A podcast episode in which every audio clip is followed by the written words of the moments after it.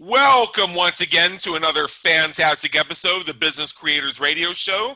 We help business creators like you win at the game of business and marketing so you can thrive from your intersection of your brilliance and your passion and make a difference for your community, market, and audience. Please take a moment visit our website at www.businesscreatorsradioshow.com.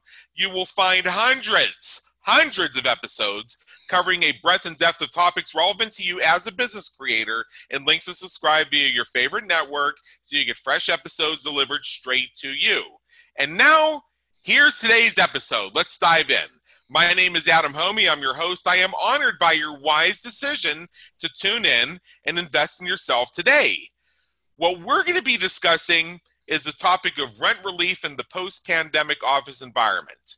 You may be hearing that title and saying, Oh, wow, another coronavirus episode. Well, yes, and this goes to something that's been at my intersection of my brilliance and my passion for well nigh 20 years now.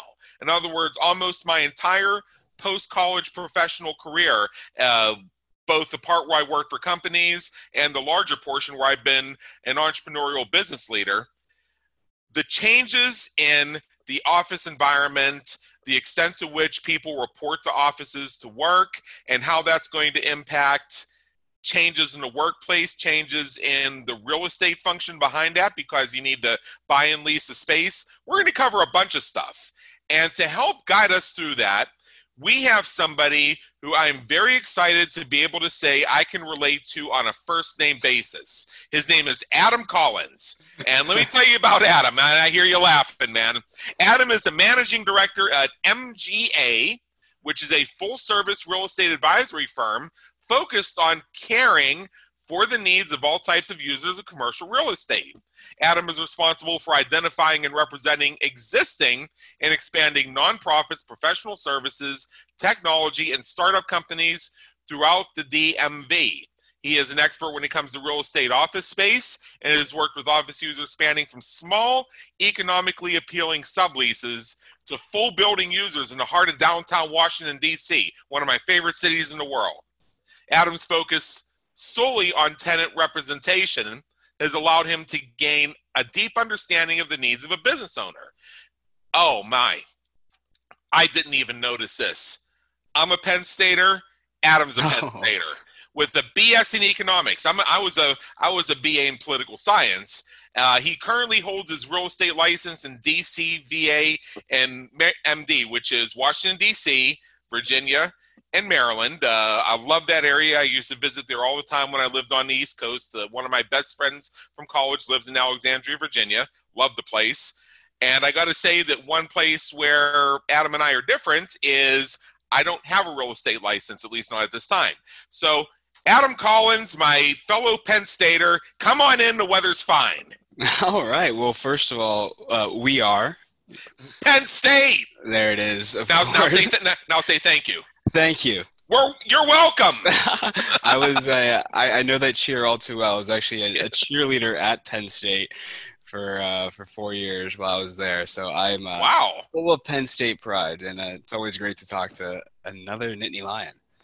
Yeah, and, and a man I can relate to on a first name basis. I'll probably bring that up like four or five more times. it's okay. It's okay. We got All a right. lot in common. So let's uh, so let's before we dive into this topic, and there are so many questions I have about this, and I know this is something that's pertinent to some of our users as well, not only because of the COVID thing, but just in general the shifts between working in an office and working from home and some of the things that are involved in that, you're going to help us with some of the practical elements of making this happen. Before we do that, uh, let's take a quick step back and tell us a little bit about your journey and what's brought you to where you are today serving business creators from your intersection of your brilliance and your passion. I read off your bio, but tell me a little bit more about the story.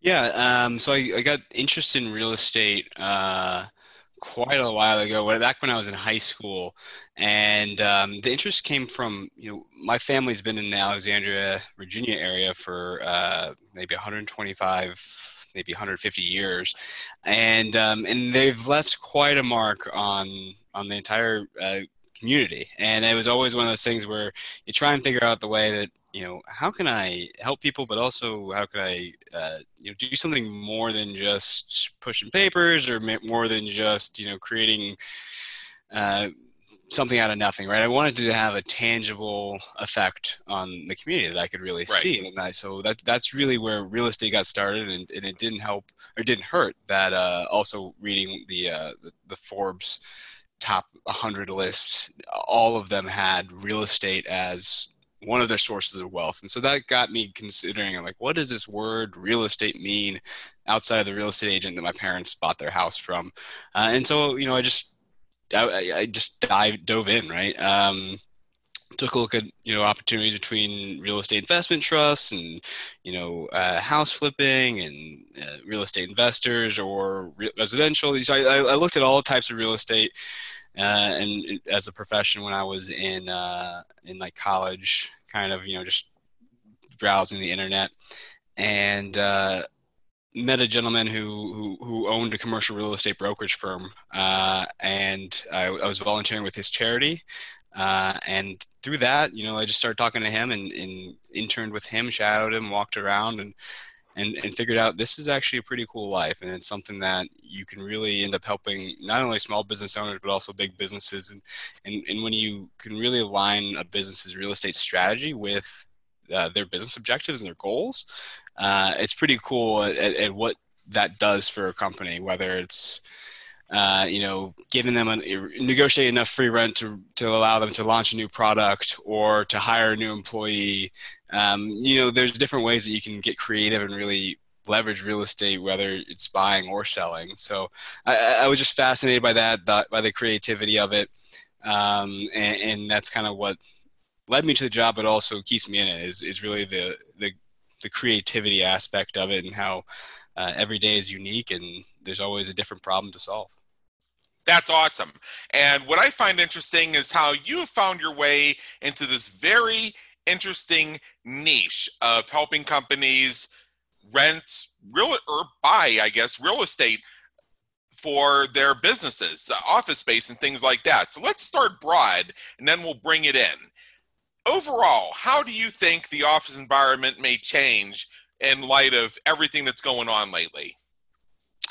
Well, I think I guess if you're talking about the physical office environment or the economic, like the the, the, the lease structure. So let's have uh, fun and do both. Yeah. So I guess we'll first start off just the way that we negotiate on commercial real estate and the way that we think about lease terms.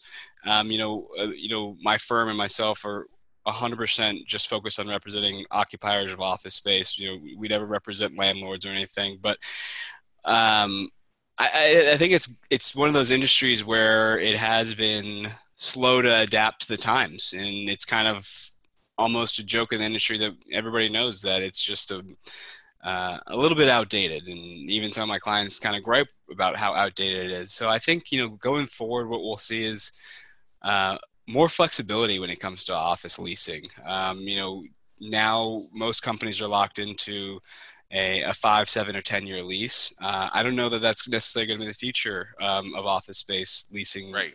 Uh, I mean, you know, a 10 year lease can be great for some companies, but uh, I think we're seeing more and more that the demand for flexibility, flexibility um, is there. And um, I think landlords are going to have to find some ways to ad- adapt to that. Um, so I think that's going to be one of the bigger changes of our of commercial real estate is that, and you know, um, in terms of the actual physical office environment, uh, you know, take COVID away from it, I think um, people have woken up to the fact that even the way that we all work might be a, a little bit antiquated, um, and the fact that. Uh-huh.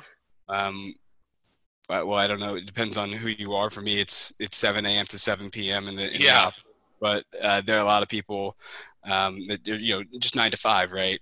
Um, maybe that's not necessarily needed. Maybe you can work, um, you know, 10 to 3 and then still get home in time for your kids' soccer practice uh, or to cook dinner. Maybe that's okay because you have the technology at your fingertips, really. I mean, not not just your laptop, but a lot of times your cell phone can do a lot of the work that you need to do. So yeah. um, I, I, think that we're going to see more flexibility both uh, just in, in how employees work and in how uh, offices are leased.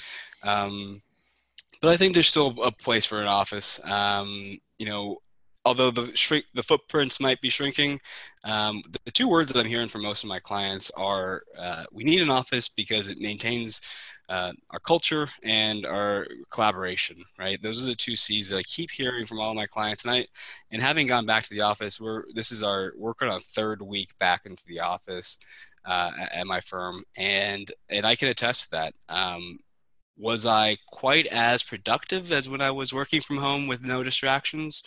No, I've, I've not been quite as productive. But right.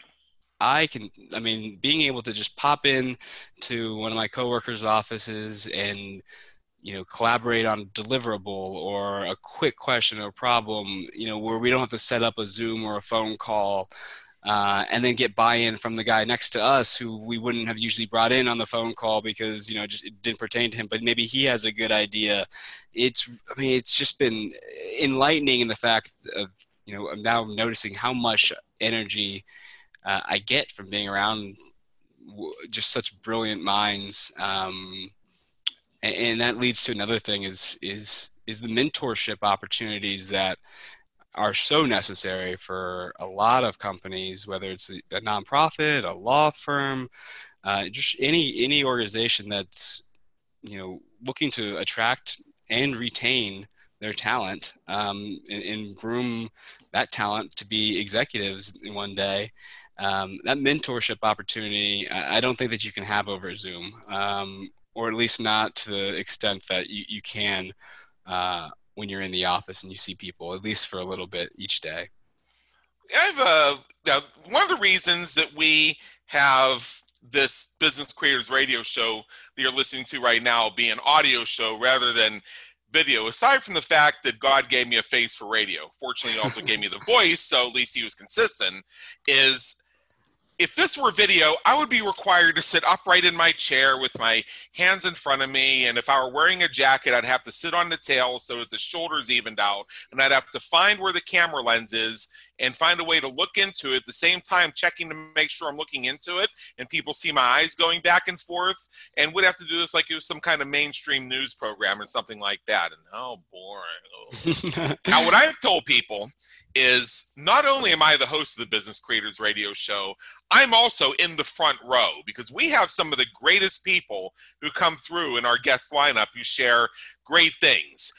And what I wouldn't want people to see is rather than having that media anchor pose, I'm taking furious notes because what our guests say to me inspires things. And what I want our listeners to recognize in the Business Creators Radio Show is we've done our job. If you feel like you are a fly on the wall listening to a private mastermind where we exchange ideas and we come up with better solutions and better concepts than either of us could have done on our own. So, Adam, that little answer to that question inspired a bunch of things. Well, first of good. all, first of all, um, let me ask you this, and not the socially programmed actor, but the actual scientific answer, if you know it for yourself. Do you consider yourself more introverted or extroverted? I'm. Uh, I think that there is some sort of mix between the two, where there is. Uh, I, I, I, display yeah. extroverted characteristics, but deep down inside, I'm I'm I'm 100% okay being very introverted. Well, do you get tired or do you get excited the more you're hanging around other people? Hmm. The reason I'm bringing that up is because you mentioned the yeah. charge you get from interacting with coworkers. For me, it's like, oh god, coworkers. Yeah. Not that I don't love the people, but it's like, please don't come by my cubicle.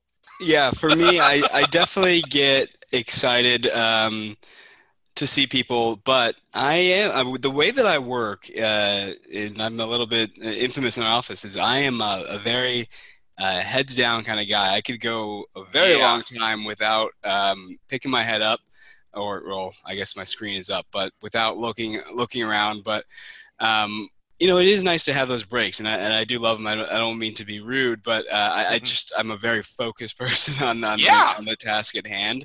Uh-huh. Um, so I, I, I turn when I'm in the office, I definitely turn on my introverted hat. But when I'm out yeah. meeting people at a networking event uh, and all that, I, I have no problem being an extrovert, but I do get a little, you know, um, at the end of the week after you know mm. four or five networking events. That's uh, that's a lot for me. Well, yeah, yeah, and that's also a lot of logistics and everything else. Would you actually appear, at least on the surface, uh, this is an oversimplification, but actually ambiverted, which means characteristics of both. And I brought yeah. that up because you mentioned uh, one of the values of being in an office is the opportunity to have meetings with people and see them and stuff like that, which is something that would drain me. I was involved in a startup several years ago that had acquired office space.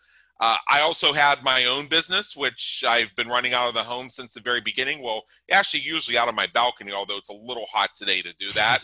uh, so I'm in the air conditioning for a rare change. And it was asked of me, well, well, how much do you plan to come down and spend time here in the office? And I said, well, we have the the weekly staff meetings. So I guess I'll come in for that. Other than that, it's just a matter of when my presence is absolutely or absolutely positively necessary. But but don't you just get excited about the idea that you could just you know knock on the door of the office right next to you and say, "Hey, got a sec?" Or maybe three or four of us get together and we say, "Hey, let's go in the conference room and have a meeting." And I'm thinking, this is these are the things that I don't leave my cats at home alone for. so, so for some folks, and I just wanted to have you and I go back and forth on that because it illustrates that there are different personalities that come into office spaces. There are folks out there who are rejoicing over the bug, not because they want to see people get sick or anything, but because now they don't have to commute to some office. There have been studies done, scientific studies, that have shown that on average, the typical person working from 9 to 5 Monday through Friday in an office space delivers a little under three hours per day of actual productive time. The rest of it is breaks, drop bys, water cooler, office politics, stupid phone calls, having to fuss over emails lest you offend somebody by failing to word something properly, uh, dealing with email chains and email hell and email just God get rid of the email and all that. Uh, that's where the rest of the time goes. That was brought up because they're testing the efficacy of people working from home and figuring could they get that same two hours and 54 minutes or even more from someone working at home? So think about it. You don't have to travel anywhere. You may have kids there, so you can have somebody come in for a few hours. Maybe you homeschool too. So they also figured out that homeschooling is not like going to a school where you're there for the student is there for seven hours a day and they have 43 minute classes and five minutes between each class. To actually homeschool a child by the majority of the models that are used for that typically takes really only a couple hours a day. So a person can put in a full work day, a full homeschool day, and still have time to go to the park, and less time than it takes to do just one of the activities I mentioned above. So some folks find that working from home is helpful.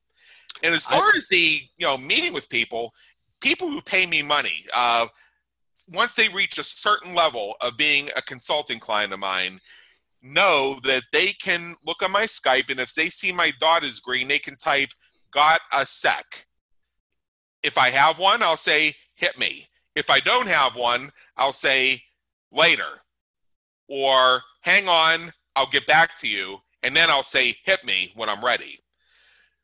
So when I look at it that way, I see that there are some ways you can still have that hey let's get together for a second and it doesn't have to involve picking up a phone and dialing a bunch of numbers because skype you literally hit a button.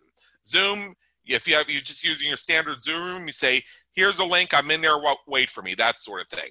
Mm-hmm. the model that i'm seeing being discussed with this whole COVID thing because some folks are just going to say, you know what, I've gotten a taste of working from home and I'm staying here. So I don't care if you open the office or not. Either you let me work from home or I've been speaking with your competitor and they're willing to let me work from home and I'll just go work for them. What are you going to do?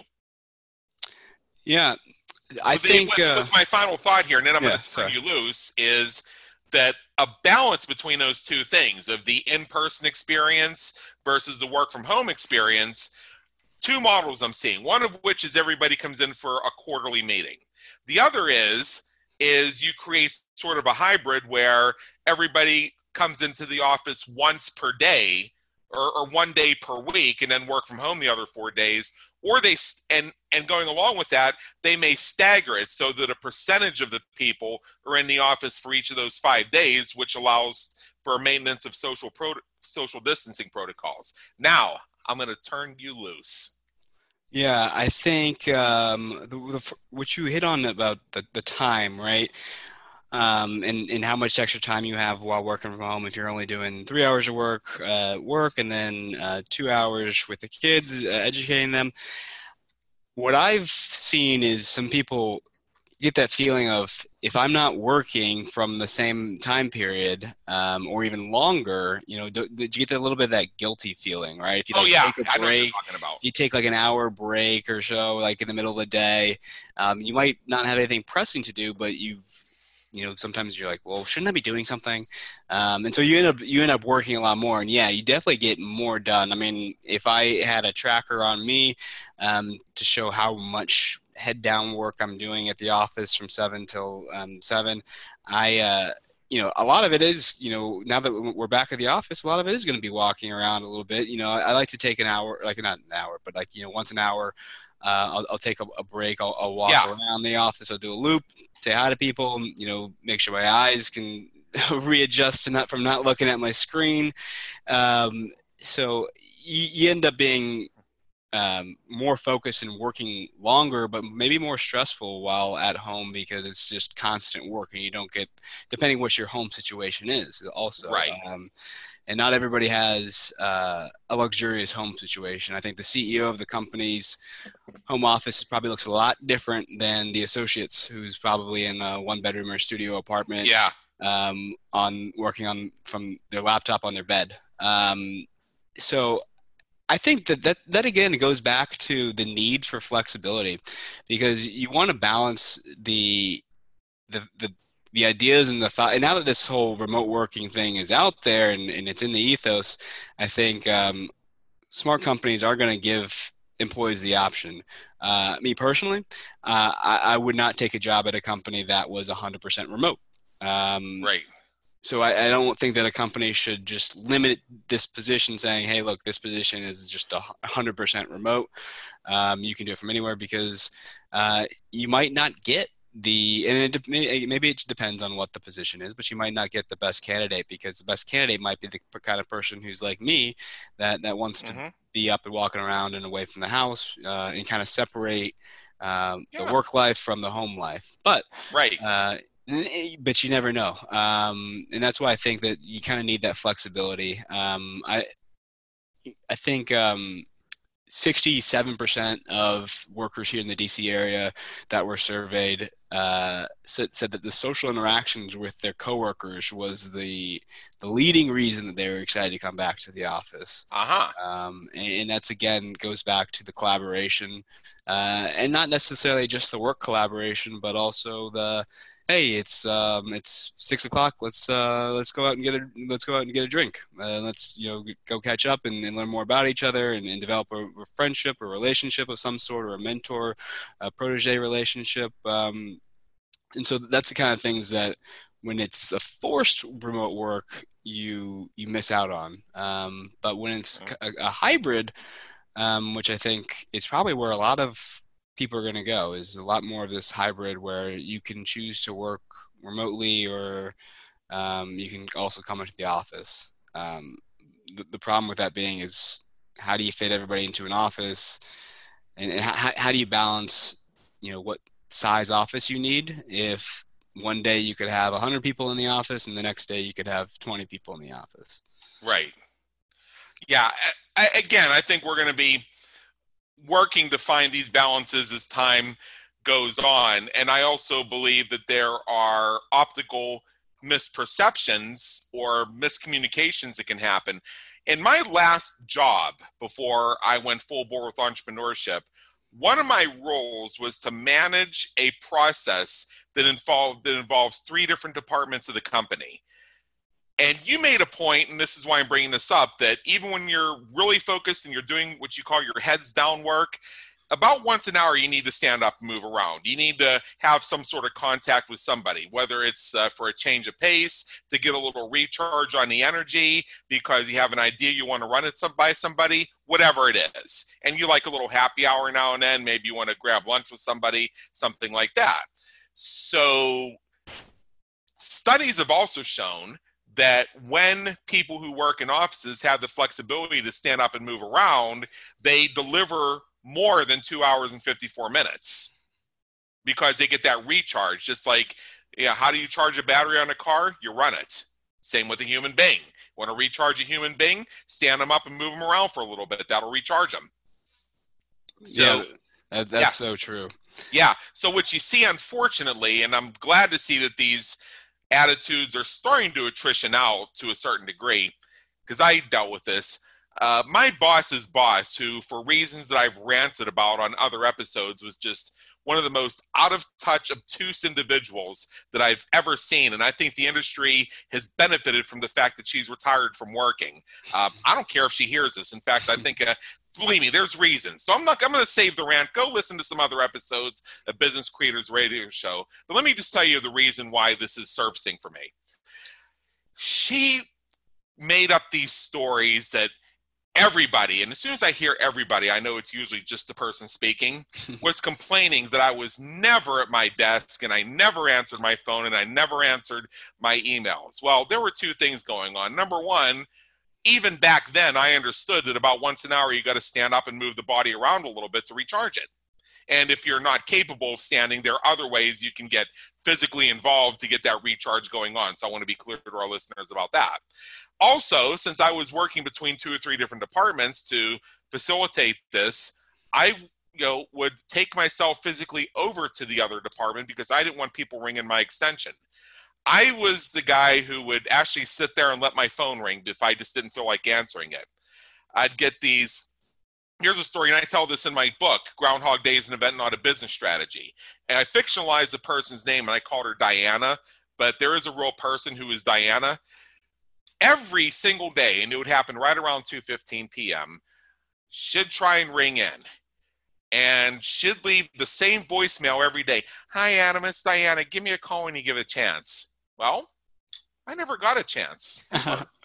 should sometimes I'd look up 30 seconds later and she'd be standing over my cubicle wall looking down at me. I'd say, All right, you're here. What do you want? Or she'd try and catch me in the hallway. And I'd say, No, I haven't had a chance. What do you want?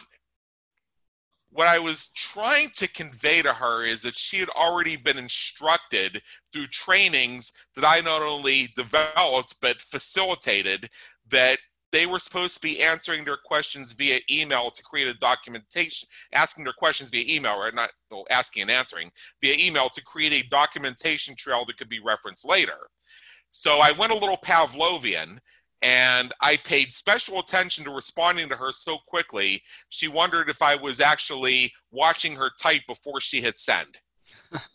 and then after that, that started to move the, the conversations where I wanted them to be, that was in line with the process. So the reason I bring that up just has to do with I think we're also going to see changes in the offices out of necessity. Folks are seeing that the old way of measuring productivity by well, we see that person, they're sitting upright at their cubicle. They answer every incoming call in the second ring. They return all voicemails within 10 minutes, and they respond to all emails within five minutes. That don't mean nothing. No. Seriously, it doesn't mean anything. It's a bunch of pro forma, and it creates what I also co- call activity to create the illusion of action. So I'm I'd like to see a lot more of that. And one of the reasons I'm excited to interview you is because you can bring us some insights on how companies are going to manage this. But here's another thing I want to. Here's another place I want to go because we're about halfway there. Still have a lot of time. Um, what's going to happen in terms of how leases are done for office space? Companies are going to need to lower their rent expenses. They may be in situations where they're forbidden by law to have all their people even in the office. And once some of their employees get a taste of working from home, find they really like it, and then the company looks at their numbers, and in the cases where it works out, say, hey, our numbers are up and we don't have to maintain all this physical plan, but we do need some because we need to have board meetings, we need to have people in once a week, whatever it is. How's that going to impact the leasing and rental side of office space? I think um, first and foremost, what we're seeing now is uh, it's going to start with companies doing what we call blend and extend. So um, to lower your rent expense and then also maybe enjoy a, a, few months of free rent, but you're not sure exactly what long term your company wants to do. Uh, you can kind of kick if you have a, an upcoming lease expiration date in the next year or, two years or so. You can, um, you know, negotiate with your landlord, uh, or you know, obviously your broker can negotiate with your landlord to extend the lease out, um, maybe a shorter term, two years, five years. It depends on the size of the organization. Um, and, and what that does is, at least here in DC, um, it'll it'll bring your rent down. You'll be able to get some concessions. You know, update your space. If you wanted to kind of outfit it for uh, the next generation of, of, working, or maybe a COVID-proof space, um, but also yeah, low, lower your rent expense. Um, so doing short-term extensions is going to kind of be where a lot of organizations might be uh, might be headed in the, in the next um, 12, 24 months as they kind of this whole coronavirus uh, starts to unravel, and we kind of judge what what the new space does look like. What what do we need? Um, and, and, then I, I think um, you know then from there it's got to determine you know how much square footage do we need? Um, you know, as I said, if you you know have enough square footage for a hundred people, which is you know maybe thirty thousand square feet or, or so, um, but you're realizing that twenty to thirty percent of those folks are indefinitely going to be working remotely, or even in the cases of some of my clients, it's even higher than 20 or 30 percent. Uh, I was just on the phone with a client, and and they they they got their survey back. They, they were they surveyed their staff, and, and they had 57 percent of all their people that wanted to go 100 percent remote. Yeah. So, um, you know, so does it really make sense to have that 30,000 square feet if you really need 10,000 square feet or so? Exactly. So you know you can get you know there's without getting too technical there's some different creative ways um, that that we would look at that and it's kind of on a case by case basis. It would have to it depends on a lot of different factors but you know looking at you know can we give some of that space back? Can we sublease some of that space? You know um, you know if you give the space back maybe you take 10,000 square feet but you sign on and agree to, to lease space with the landlord for a longer period of time to kind of um, amortize out those costs. Um, so yeah i think that there's going to be changing and, and at first when the pandemic first started, a lot of the conversation was, well, are people going to be taking more space or less space? You know, more space so they can socially distant, um, or, That's a or good less point. space. Um, but you know, to be honest, I think that might be that might have been a little bit of wishful thinking on the on the behalf of the commercial real estate community, um, as the trend for COVID is you know we're we're hoping we're we're very hopeful that there's a vaccine and in the short term, the short term being within the next 12 months, um, maybe even by the end of the year. Um, you know, I don't know that people are making space decisions based purely on whether or not they should be socially distant. Um, if you were maybe in the middle of the space search right now and you mm-hmm. decided, hey, we'll take on a few extra square feet um, so people can spread out, uh, possibly. But I think most companies, from what I'm seeing, are just electing if they don't have an appropriate office set up for socially distant. Um, they're they're electing to make changes, or um, you know maybe not even return. Certainly not return full force until uh, you know maybe next year.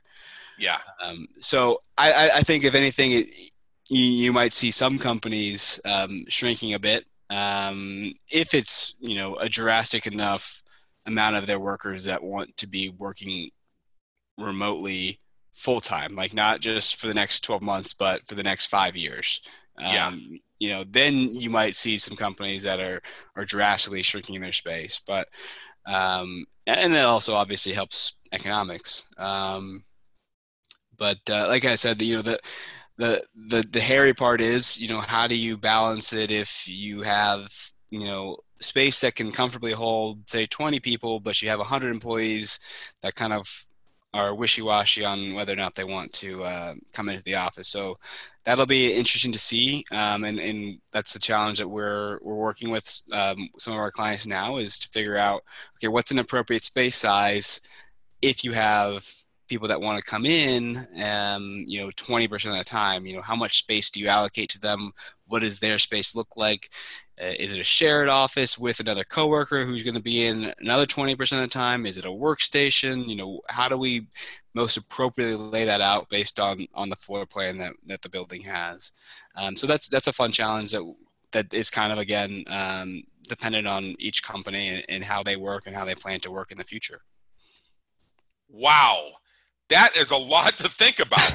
And as i mentioned I'm not only the host, I'm in the front row taking notes on this. I was familiar with the idea that they may want bigger spaces because they want to spread people out, which goes back to why they were looking at the and are looking at the staggered model where people come in on a designated day so they have no more than 20% of their workforce in the office, but they get to come in once a week. So that's all well and good, but now you're adding some different layers to this and things that people are thinking about. And plus, I would also mention what would they might they decide they need physical plant for anyway? They may have entire departments working from home 100%. So all they need is a meeting room where they can have the quarterly meeting or what have you. And what they will need is space for the IT. Because if you have remote workers, now you have to maintain servers and you need to have people in there making sure that certain privacy and security things are in place. For some companies, it's required that any work done for that company, especially when you get into things like HIPAA or certain protocols around the financial services industry, need to have different and extended layers of security, which can be realized through having them log into a specific network, having specific softwares on the computer they're using for work. So now you have five, you have 100 people working from home, which means you have 100 of your company's computers in those 100 homes. And you got to manage that centrally. So you might actually need more space to make that happen, and you may need to have more people coming in to do that because some of the IT work has to be done on site you can rotate, uh, you know, who comes in on which day, and maybe there are some functions of IT, such as general. Uh, how do I log in and how do I check my email type customer service that can be handled through live chat, somebody sitting at home. But there are a lot of variables there. And I think what I'm really getting out of this is that as we try and find our way to the solution, we're going to discover that every company is unique. Yeah, and you know, you throw in uh, government contractors as well. Uh, that's yeah. a major industry here in the DC area, especially. Oh, yeah. Um, and and sometimes a worker can work from home, but uh, uh, other times they need to be in the office or in a secure facility like a SCIF, which is a special room that um, you know uh, is designed for really top secret secure work. Yeah. Um, so that that's they're uh, again a little bit different. Um, you know, in if a company wants to shrink their footprint, or most importantly, their their expense, uh, you know, I'll throw one more at you, one more scenario that you could look into, which is um, here in the DC area. Um, obviously, downtown DC rental rates are uh, the highest, and, and, they're they're pretty high. They can get up to um, 60 70 dollars it could even be even more than that per square foot whereas in the suburbs you know we can get rents in the 20 to 30 dollars a square foot so maybe have an up an office in DC and then also a, a smaller office in, in suburban Maryland and in suburban Virginia. Uh, your overall rent expense is still much lower because those two other offices where your employees in Northern Virginia and your employees that live in Maryland uh, can go to check in, you know, a couple times a week and still get that feeling of being in an office, but also can still work remotely. You cut down on their commute time, which is what they want anyways. Yes. Um, right. so you don't you don't have to go into the city. You can your office now becomes you know your your your company now has a small satellite office, which is much cheaper than their huge office that they were going to lease in downtown. Um, now they've got a small satellite office in, in, in suburban Maryland or Virginia, um, and you can come in one day, two days a week, and the company still saves a lot of money, and everybody kind of uh, uh, gets a little bit happier. Yeah, that's an interesting thought, and that's another one that hadn't crossed my mind. Is you don't have to have them all in the same office, so you could potentially trade off on having uh, an entire building lease or an entire floor lease. There may be some folks who need may need to report to the central location because you're dealing with top secret information like SCIFs and things like that. And we also know that our entire conversation does not necessarily pertain to certain things where there's no way they could do it from home. Like, for example, the companies that deal with restoring crashed hard drives, like Drive Savers would be an example of this. And I know because I've had to send hard drives to them twice over the years, is that uh, they need to do that work. And here are just some of the protocols it has to be in a dust free environment. And I don't mean somebody comes in every day and runs a feather duster. I mean no dust, mm-hmm. which means they are covered in bodysuits. Anybody's complaining about wearing a mask to go to the grocery store, that they should try working at Drive Savers for five minutes and see what kind of face covering they have to have. So when I say no dust, I mean no dust. And that includes the dust that comes naturally off your skin over the course of a day. That's what we mean by no dust. Second of all, if you need to send, and I'm just mentioning Drive Savers because they're the, they're the company I'm familiar with and they do great work. If you have to send your hard drive to Drive Savers because standard recovery techniques or whatever your local computer technician had the ability to do couldn't cover it. Now you're getting into a label forensics where you have federal government involvement, which means that has to be done in a secure dust free lab. Those folks aren't working from home. I mean, on the plus side, they're so covered that I don't think uh, rate you know a nuclear bomb, much less COVID, could get in.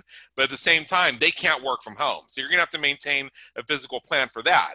But a company like that could also send all their customer service people home, or they could say, well, we found this other office space in the suburbs that we can spread out the 15 people and we will have 10 of you in at any given time. The cool thing is, it's in the suburbs, you're not dealing with city traffic, and I have been on the Beltway, Adam, enough times to know exactly what that means. Yeah, so exactly. I'm up, a, so I'm up in Northern Virginia or Maryland or something like that. I'm a half hour away from DC. Uh, don't have to deal with the Beltway. And oh, instead of being in some office building where the nearest place for lunch is 30 minutes away, just on the elevator to get down off the 75th floor, we're in a we're in a business park and there are five restaurants right there. So that person's saying, "Wow, shorter commutes." Uh, I actually there, there's a parking lot. I don't have to pay thirteen dollars a day to park in a garage. And if I don't want to brown bag it, I have five options within a short walking distance, so I can actually spend my lunch hour having lunch and not traveling to fro.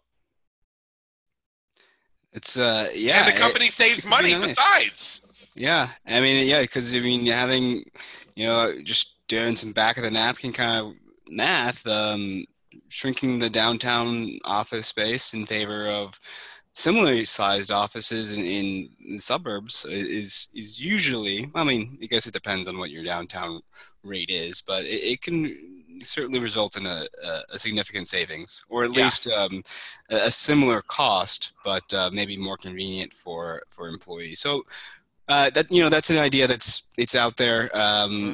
you know I just thought of it but it, it could certainly happen, and, and maybe uh, maybe we'll see companies trend that way uh, if it makes sense for them. Yeah, I also know something about this because back in 2003, I was strongly considering relocating to the Washington, D.C. area. In fact, I spent a week down there job hunting after I got my MBA and even got a couple offers and ended up turning them down because I caught the entrepreneurial bug just right at the same time. Some some uh, the companies I interviewed with were like downtown DC, but a lot of them were actually in these little suburban areas. And on the one hand, I was thinking, damn, I wanted to be in Washington D.C. I didn't want to be in Laurel, Maryland, but at the same or whatever. But at the same mm-hmm. time, I'm thinking, wow, if I were down in D.C., it would take me three hours each way every day. I'm not sure I want that either. Because really, if I'm going to live in the city of Washington D.C., there's really only place I want to live. It's on Pennsylvania Avenue in the in the 16 section. well, maybe maybe uh, in November you'll be able to throw your hat in the ring. well, I'd, I, maybe I, maybe I'll do it right now. Maybe I should start running now because yeah. unless unless unless you're Donald Trump, you usually have to go through like four. You have to lose like four primaries over 16 years before you finally get a shot. Yeah, so we'll, yeah. Look, we'll look for you in you know eight to sixteen years or so. Yeah, so uh, let's see, about 20, 36, give or take. Yeah, that sounds all right, right, man. All right, yeah, yeah. Keep working in the area because I may want to outsource a lot of those people out of the West Wing. they need some new office. We'll, we'll get them some office space. There you go. Off-site office space away from Pennsylvania Avenue. Beautiful. I love. I love it. Can you get one for me too? Because I'm not sure I want to be around uh, all that all day long either. Yeah. I want to. I want to have. I want to have my own iced tea brewer, not have to have my iced tea tested. So I just want to make it myself. We that's, got. A, that, that's a funny thing. The president's not allowed to make their own coffee. Yeah, they. Well, uh, I'm not making that up. They're not allowed to make their own coffee. Yeah, they have to I, order it. I think I uh, I saw that on. Uh, did you ever see the comedians in cars getting coffee with Jerry Seinfeld and? Yep, I saw Obama? that one. Yeah, that was a great episode. Oh yeah, yeah. That uh, yeah, that comedians in cars. That was a hilarious series. I love that. Uh, yeah. So so we have about uh, we have about ten minutes here, give or take. And one other thing I wanted to get into is let's focus on you a little bit because real estate is something that is going through some tumult right now, just simply because the financial picture of this company of this country and the world have changed so dramatically so quickly so what are some of the things you've been doing to stay productive and have some new business opportunities happening through your experience in with this covid pandemic thing yeah and, and it certainly has been an interesting time but this is actually you know, really exactly why I got into real estate, which was to solve interesting problems, to solve problems for companies when they, they need it. I mean, the past four or five years or so, it's been a, you know, the DC area has just had such a fantastic economy. Uh, businesses were booming, and everybody was really uh, aggressively, you know, taking on new space, and it was it was a fun, fun time uh, to be in commercial real estate. But but now, even you know, the past um, let's say three or four months, I guess, you know, I've been working on problems that we hadn't been working on before. Like, how do we get a tenant rent relief if they need it? Um, you know, how do we structure a downsize? You know, um, you know, how do you bring your staff back to the office? Uh, and then read looking at the floor plan. It's like, okay, you got a, this million dollar liability every year, um, but now it's not quite as valuable as it, it, was before. So how do we turn that liability into an asset? How do we keep your office still an asset? And, and, and what changes are going to need to be made in, in six months or in a year from now or in two years from now? Um, so figuring out all that kind of stuff has been uh, has been a, a, fun challenge and kept me very busy uh, over the past three four months. Um, and it's also open opportunities uh, for me. Is there's 51% of all CEOs and CFOs um, in at least in the DC area are reconsidering their space needs and they're going to and 60% of them said that they might shrink their footprint um, their next lease um, so that just means that there is so much opportunity for, for me to to talk to somebody to talk to any executive who's or any decision maker uh, who's who's tasked with the financial viability of their company and, and to figure out um, the problems, yeah, I mean, a lot of people, so revenue has been halted. You know, I've worked with associations where three to five million dollars a year would come from their annual conference, and if that annual conference was in April, May, or any time this year, basically, you know, that's three and a half million dollars, three to five million dollars that uh, that they're not going to get. Um, so, what does that mean for their bottom line, and how do we figure out how to to, to offset that decline in revenue? Um, so that's been um, what I've been working on. And, and, and for me, you know, while working from home, it was a good opportunity to just improve myself in terms of being an entrepreneur and a business owner. It gave me a lot more opportunity to work on my business. Uh, although I love my team at MGA and, and, and it's a great firm, I, I, I, still view my real estate practice kind of like I, I am the CEO of, of Adam Collins Real Estate, right? Yeah. Uh, and and so it, it, was a great time to, to build my practice, build my presence, build my messaging, um, build my processes, and, and, and, and, read and learn from my mentors. Uh, you know, every day at 12 o'clock, I got on a mastermind call um, for 30 minutes with the top brokers across the country. And, and, we, we talked about what's going on in their markets, what problems are they solving, you know, what problems do they have, you know, how do they leverage this or that. And, and so for me, the past four months have been transformative in terms of uh, adjusting my business uh, and, and certainly not perfecting it, but, you know, just improving uh, where I can, and it's just been kind of rejuvenating um, this this whole year. Uh, you know, it's you know a lot of people are, are sitting at home, and I know that um, they're going through tough times, and uh, you know it was it's certainly been tough for my, myself as well. But you know, it was I figure if I can just sink myself into um, improving the business as, as much as I possibly could, um, it, there's no better time than the last four months to do that, and there's no better time than the rest of this year to continue to do so. Yeah, you know, um, that's here's another thing that, and this just occurred to me. We interviewed somebody else on the Business Creators Radio Show. In fact, I think a couple of our other guests have shared something.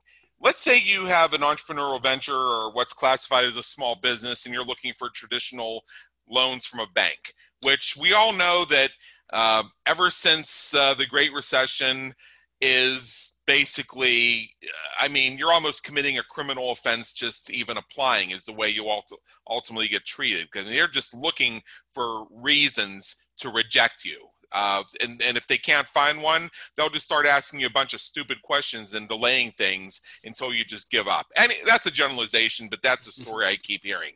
Anyway one of the things that i've discovered that the traditional banks look for when they're considering whether to issue an unsecured loan is whether or not you have an office space.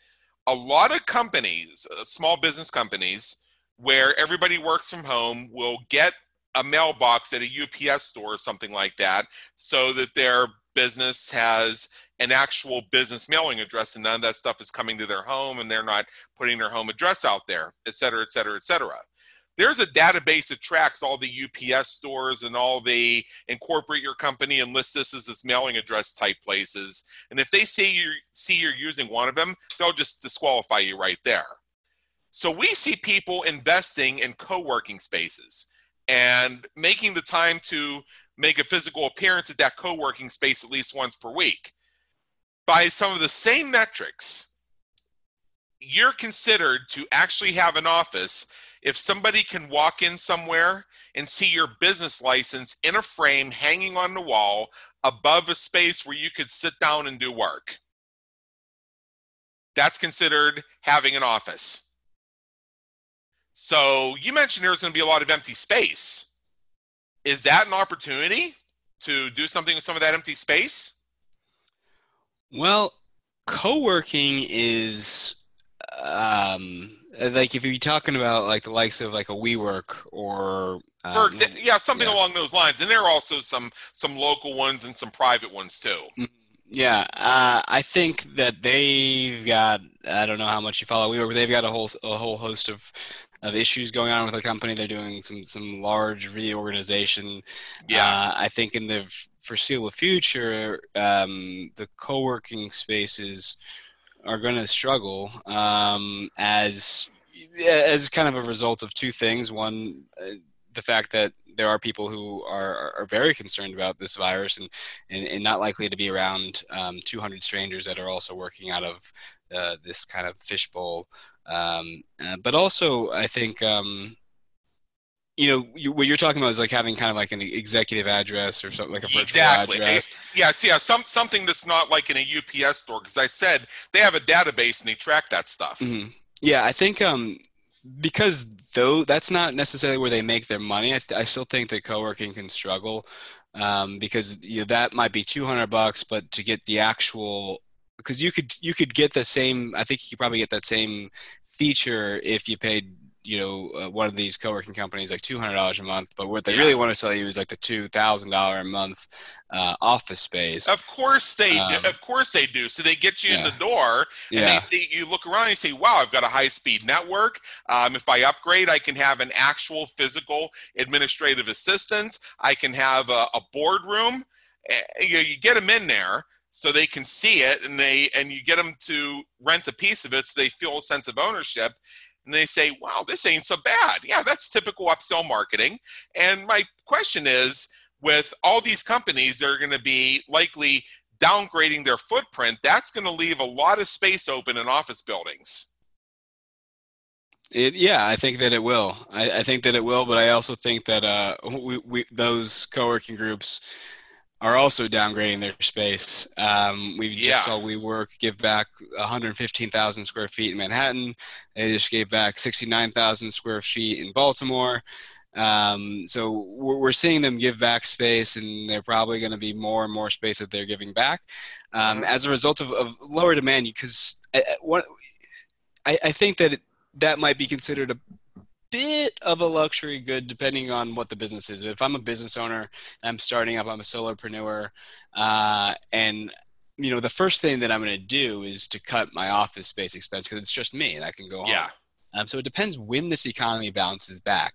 If this economy bounce were to bounce back by like let's just be incredibly optimistic by like 60 days from now, right? Then maybe I'll, I'll go back. But if I continue to get used to working from home, it might be I might be sluggish to then go out and, and spend you know five hundred, a thousand, fifteen hundred dollars a month on on um, my own office space just for myself. You know, it yeah. might be considered a bit of a luxury good. So, you know, that might that might lag another twelve or eighteen months uh, until I'm like.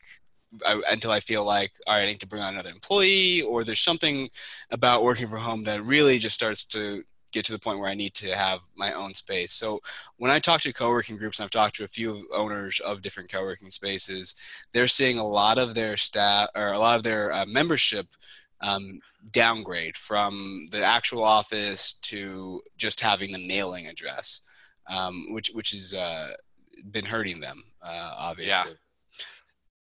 Well, you know what? I mean, I'm just seeing a lot of changes along the line. I'm gonna, I'm, I'm to turn the floor over to you in one second because I think people do need to speak with you urgently if this is something they're either in or considering being in. I just want to end on a rhetorical question.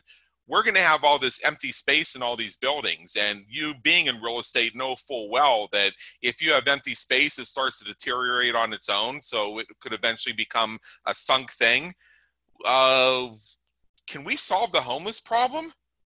I mean, uh, I, am just asking that rhetorically. I don't want to get into the analysis because we don't have time. I mean, you know full well that if you have a house that hasn't been lived in in a year, unless you have people moving in and out of there and activity happening every once in a while, the paint starts peeling off the walls and little things just start breaking. That's how these abandoned houses turn into hellholes, basically. It's just the nature of how things are. That's going to start happening where you can have the sixth floor, which is occupied just fine, and the seventh floor, which was left empty for 18 months, with uh, towels falling out of the ceiling and paint peeling off the walls and mold growing just because it's been left to its natural state. Uh, we have other uses for that space. So now, what I want to do is turn the floor over to you for one minute.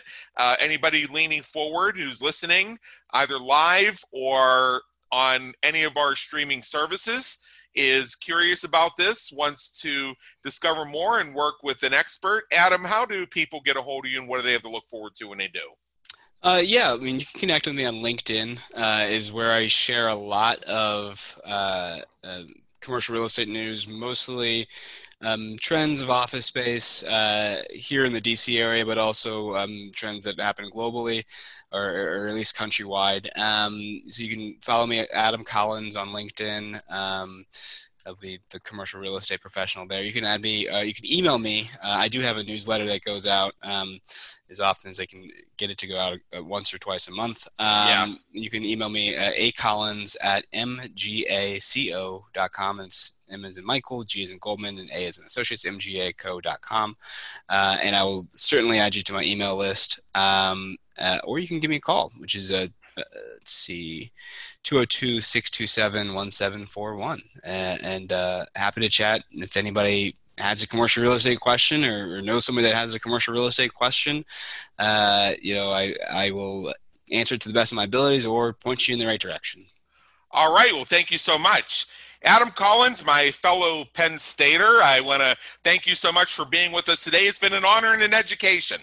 Thank you so much for having me. I had a, I had a blast. We trust you enjoyed today's episode of the Business Creators Radio Show. Check out our previous and our upcoming episodes on our website at www.businesscreatorsradioshow.com. And while you're there, be sure to subscribe to your favorite network so you get fresh episodes delivered straight to you. Until next time, have a great day. Take care.